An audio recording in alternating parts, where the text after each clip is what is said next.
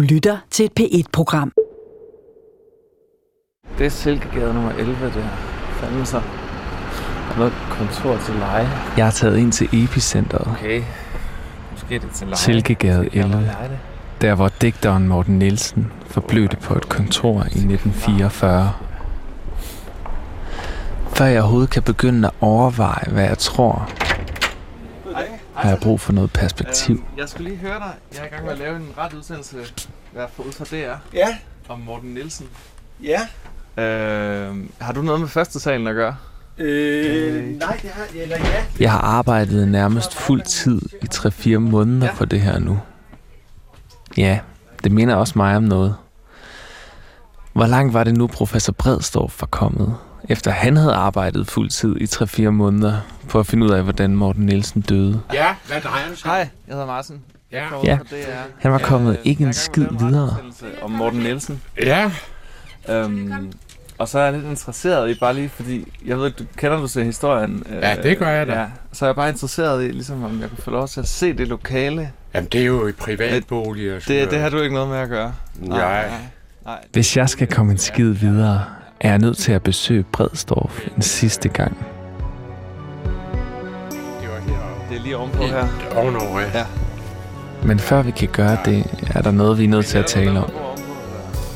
Ja, men der er jo ikke, Der- det er jo bygget om og sådan noget. Okay. Det gør vi selv. Vi bor selv deroppe. Nå, I bor selv Ja, deroppe? ja, ja. Jeg har flere gange undervejs i mine undersøgelser, navnlig i det gamle arkiv, stødt på kommentarer, små spor og? Ja, til, at Morten Nielsen skulle have slået sig selv ihjel. Begået selvmord.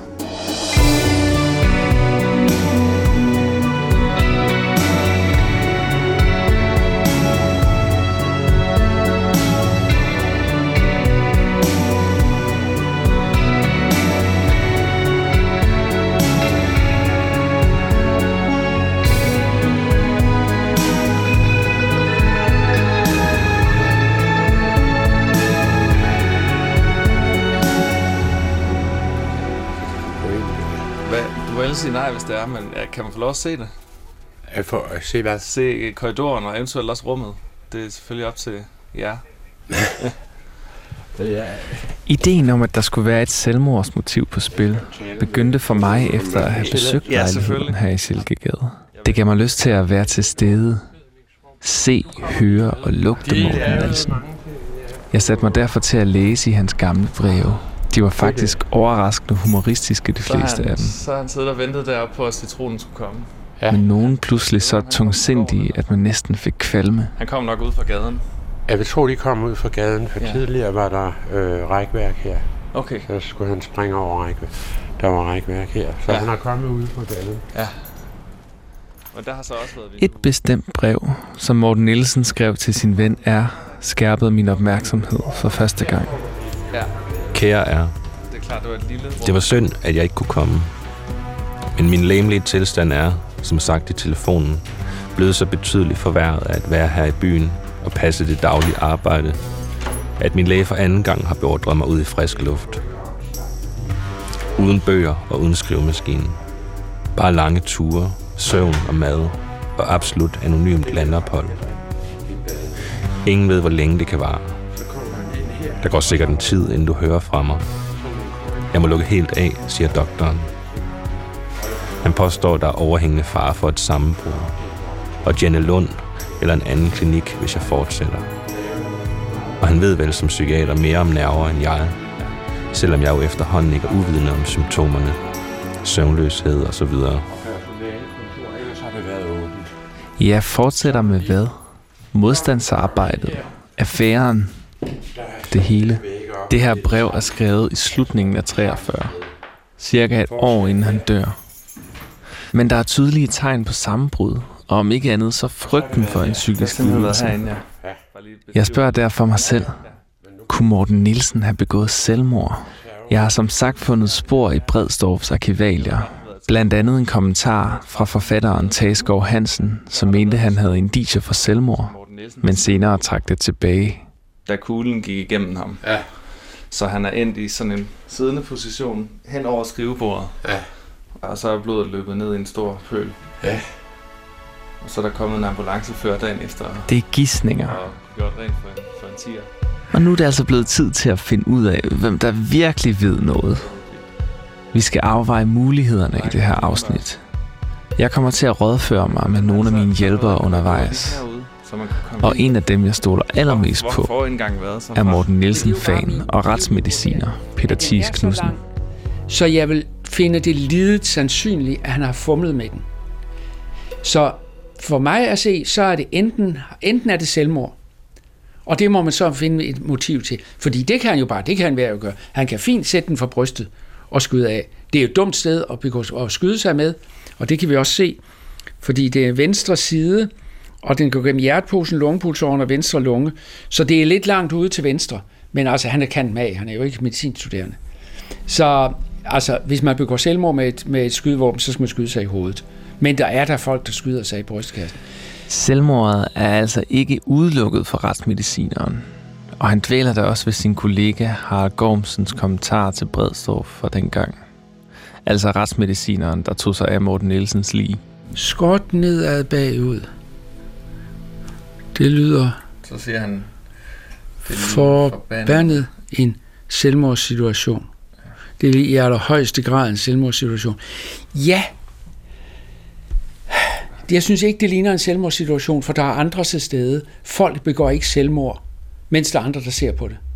Nej, men til det skal det siges, det vides ikke ud fra de oplysninger, vi har, om citronen er kommet op og har fundet ham død, Nej, eller han har været, har været der, da der blev skudt. Ja, han Nej. siger bare, han har skudt sig selv. Ja. Ja. Han siger ikke, om han havde gjort det, før han kom op, Nej. eller... Øh, man kan ikke udelukke noget, og selvmord er så også, ligesom Gormsen, det er godt, jeg er enig med Gormsen. Øh, han har set, han har set øh, indskuddet, men han beskriver ikke, at han kan se, at det er berøringsskud. Og for det ville støtte hans, det ville jo støtte hans, at, at det er et skud, der er affyret enten ved berøring eller meget, meget tæt på. Og selvom retsmedicineren, der tog sig af Morten Nielsens lige dengang, har udtalt til Thomas Bredstorff, at det lignede forbandet et selvmord, har han ikke styrket den teori med en kommentar om for eksempel indskudslæsionen på dødsattesten. Noget, som vores kære retsmediciner Peter her meget gerne havde set. Så måske var ham retsmediciner Gormsen for dengang endnu en af dem, der måske vidste noget, da Bredstorff tog kontakt. Det er ude med alt. Det, der er hent dig, og det, der skal ske. Nu sneer det med mørke og stiller med sne. Det visker i hjertet, besværligt og hæt. Du svigter for meget. Du har bragt mig for let. Så visker det angst, ufuldbyrdet, forladt. Står din skæbne tilbage, hvis du går nu i nat. Du skal vokse og blomstre og sætte dine frø. Du er endnu for ringen til at dø. Jeg ved snart ikke, hvad jeg skal sige, altså. Jeg er nervøs. Fordi jeg har fundet ud af. Og det er faktisk som om, at det bliver mørkere og mørkere, altså. I løbet af den her serie. En af de opdagelser, jeg har gjort mig, som er med til at placere citronen helt centralt i det her drama, Den her redder mig også blevet mørkere siden sidst. er forvirring om pistolen, der skød. Himlen er mørk. Motiverne er mørke. Ærligt talt, en af de ting, jeg har været lidt nervøs for at skulle præsentere for professor Bredstorff. Eller i hvert fald Jørgen Hågen Smits eftermæle er ved at blive markant mørkere. Her fortæller jeg ham om mit møde med retsmedicineren, og så min fortolkning af hans interviews tilbage fra 1980. Fokus. Det er lidt påfaldende, at, at Bent Jacobsen han er så ivrig efter at, at, at få overbevist dig om, at den der mauser, den er så, så mm. nem at komme til at lave vådeskud med. Men har han også fået det ind i dødsattesten? For det er jo Han- ikke noget, han sidder og arbejder med i 1980. Det er i 1944, at det er kommet ind i dødsattesten. Men han var jo, så vidt jeg ved, ude og øh, Identificere liget. Det var han. ja. Og det var også ham, der havde korrespondancen med Anst politikommissæren Ja. og med ambulancefolkene. Og sådan set med alle dem. Korrespondence, det var telefon. Telefon, ja. korrespondence, ja. Så på en eller anden måde, så har han jo orkestreret den der overgang til det offentlige. Ja. Ja. Og det, der står i dødsattesten, det er jo nok bare det, de har fået at vide på skadestuen, da han er blevet bragt ind. Livet ja. er blevet bragt ind. Det kan være rigtigt, ja. Så der er tre, der siger, mm. usikkert, vi tror, det er en parabellum. Mm. Og så er der en, der siger, sikkert, det var en mauser. Men den person, der er meget, meget, meget sikker, ham ved vi fra hans egen søn, at han vil gå igennem ild og vand for at beskytte ja. den person, som er i lokalet med Jeg havde slet ikke set det, sker. som du har set, at, at der var en forskel på Parabellum, og det kan jeg sige selvfølgelig indirekte derved, at Mauser blev beskrevet som den farligste. Men øh, det, er, det er interessant at, at høre, hvad du... Nye øjne ser nye ting. Som forventet er der ikke en kraftig reaktion. Inde i mig selv betyder det, at scenarierne stadig står. Hvis Morten Nielsen skød sig selv, har Bent Jacobsen løjet om våbentypen. Hvorfor mund? Hvis det var en mauser, så var det ikke et vådeskud fra Morten Nielsens egen hånd. Jeg har endnu ikke præsenteret argument død, som får Thomas til at spærre øjnene op. Jeg har brug for et tredje hjul. er jeg præcis godt nedad.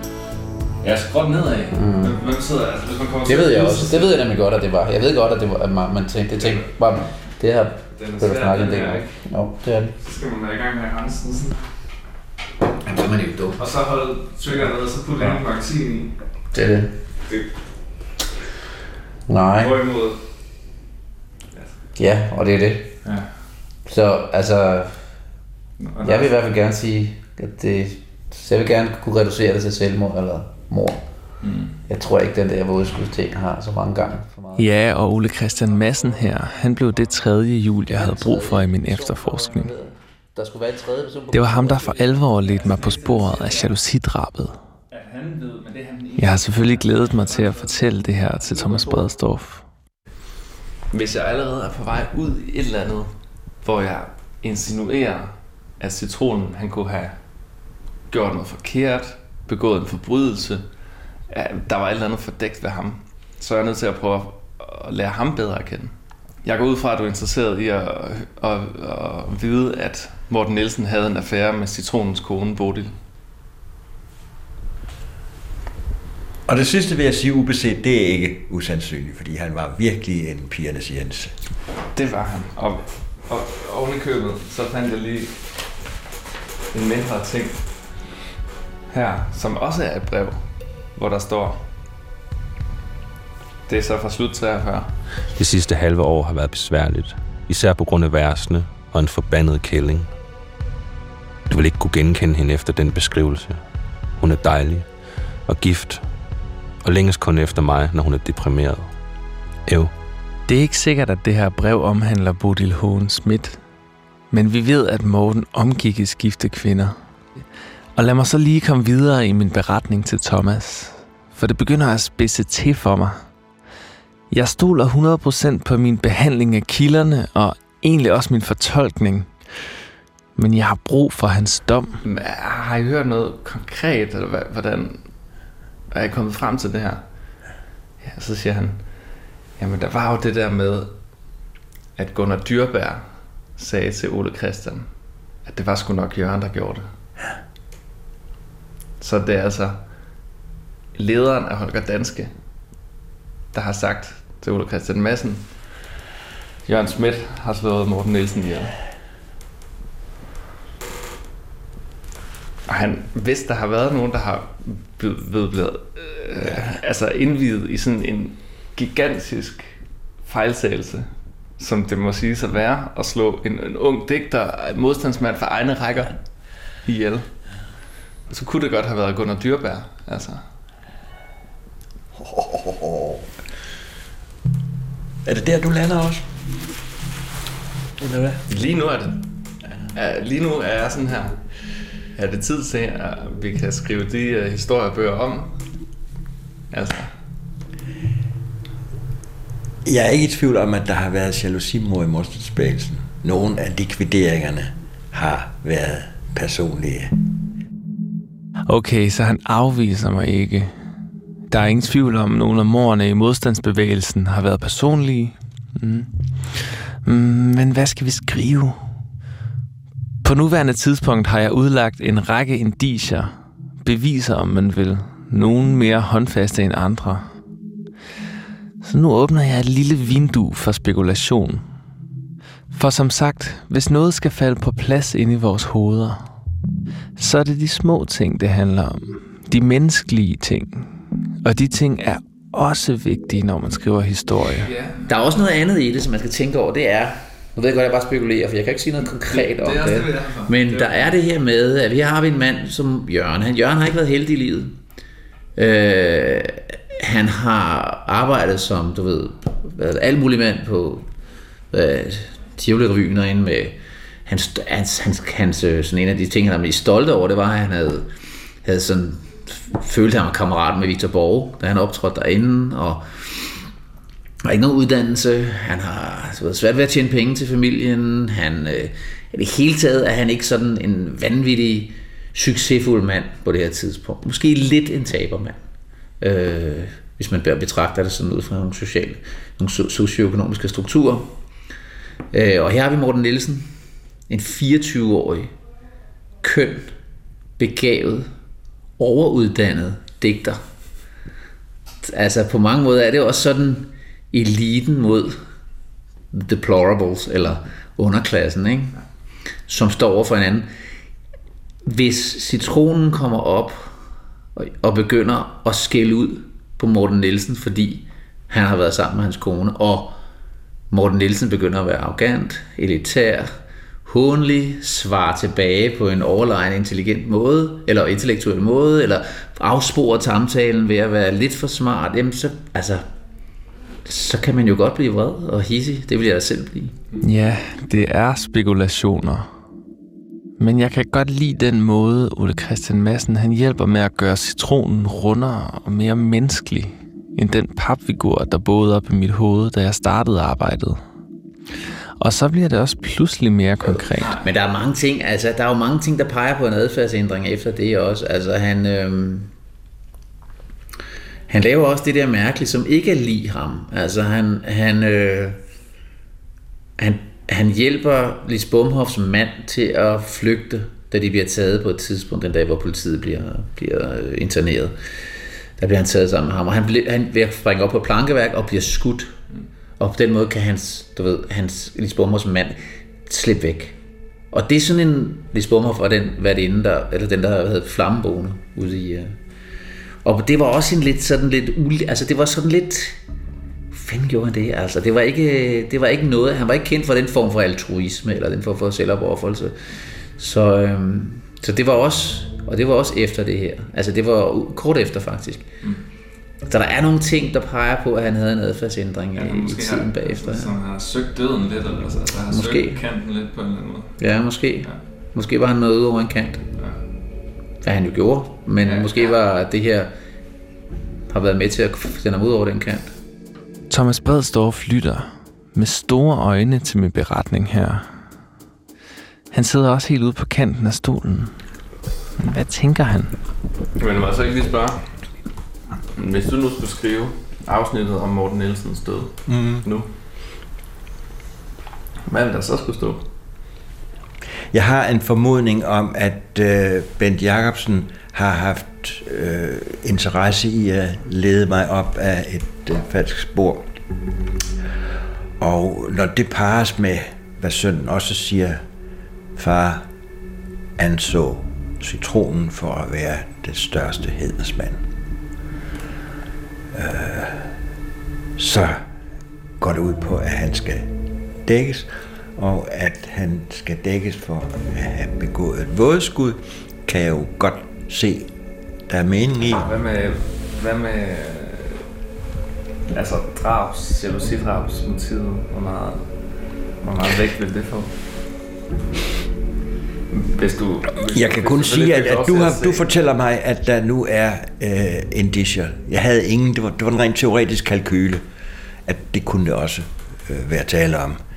Jeg vidste ikke engang, at han var gift. Øh, det er jo heller ikke afgørende, han har haft en kæreste, men, men jeg har ikke overhovedet været nede af den øh, tankegang, inde i den tankegang.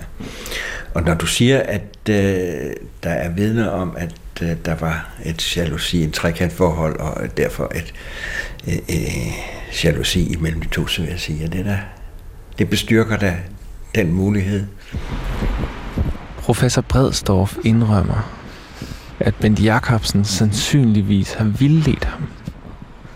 Jeg skal, jeg, Kronvidnet lige lukke ned i den der falmer. Der er en plads i historien, der skal udfyldes. Jeg har sagt farvel til Thomas og bandet hele vejen hjem over, at jeg ikke følte brækkerne faldt på plads. Og pludselig som sendt fra himlen en e-mail fra Thomas. Ah, okay.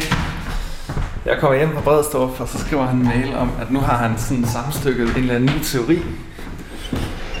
Så siger han, at jeg skal være der inden for 10 minutter. Hvis jeg vil have den med, så nu er jeg løbende ned her i regnvejr gennem det opro. I emnefeltet står der eftertanke.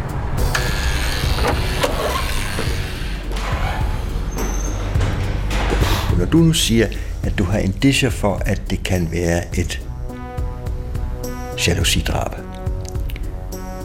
så, og vi antager det og går ind på det, så følger vel næsten deraf, at Bent Jacobsen heller ikke har kendt sandheden.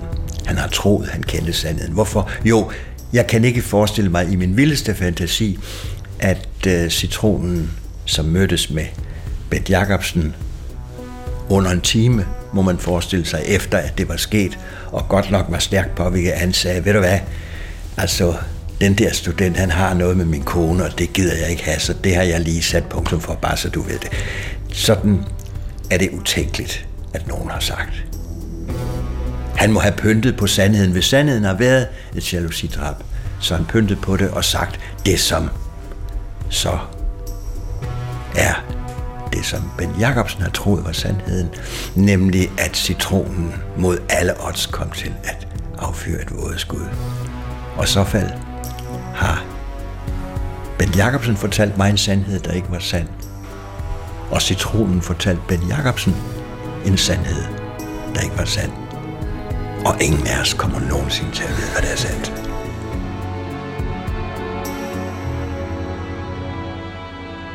Og Ulrik Jacobsen har endda også videregivet en sandhed, som han og faren troede var sand, som muligvis heller ikke er sand. Nemlig. Og hvad er vi i gang med at videregive nu? Det må du nok sige. Uh, vi er i gang med at videregive en dyb indsigt i, hvor kompliceret det er at skrive historie. Ja. Er det, så tid, er det tid til at sige, de steder rundt omkring i historiebøgerne eller på internettet, eller hvor det kan være, der hvor der står, Morten Nielsen er omkommet ved vådeskud under våbeninstruktion. Er I tid til... modstandsbevægelsen. Ja, stakker. Det, det, Er det tid til at sige, ah, skal vi lige skrive det om? Det troede jeg jo, jeg gjorde allerede dengang. Øh, men jeg indrømmer, jeg nåede ikke længere end til vådeskud, og jeg vil også stadigvæk mene, at det er en mulighed. Men det er også en mulighed, at det ikke var et vådeskud. Selvmord har vi begge to afvist som en meget lidt sandsynlig mulighed. Øh, hans aktivitet og forelskelse og tilstand taget i betragtning. Men altså, du åbner, du har åbnet en, en, en, endnu en mulighed, at det var et tilsigtet drab. Kronvidnet er falmet.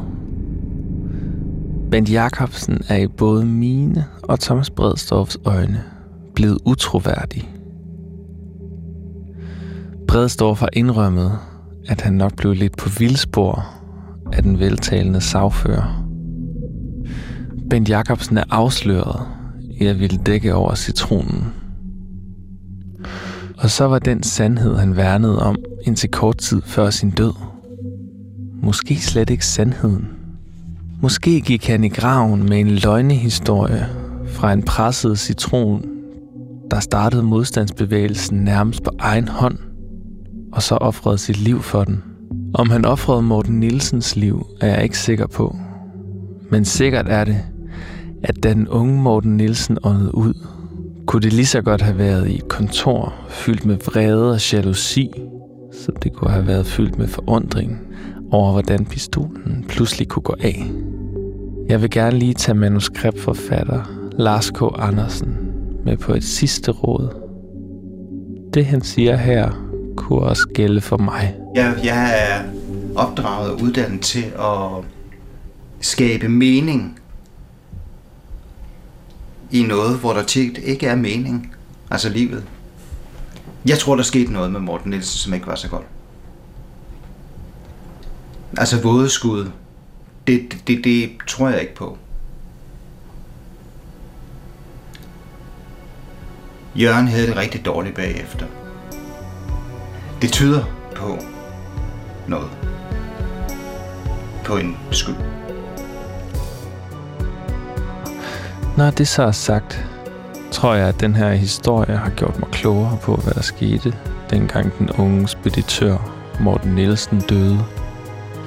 Og måske har den også gjort os klogere på alle de historier udenom. På alt det, vi tror, der skete.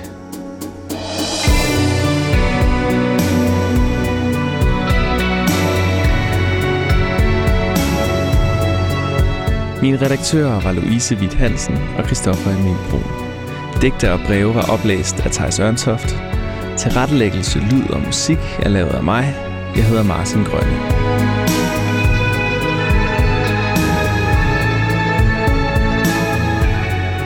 Det er 74 år siden Morten Nielsen døde. Og der er en ting, der nærer mig, at jeg ikke har den obduktionsrapport, der muligvis ligger et sted på Rigsarkivet.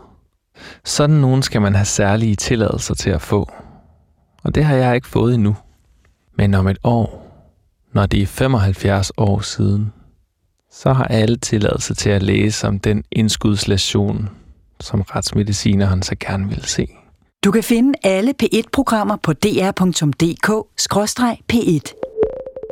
Det giver mening.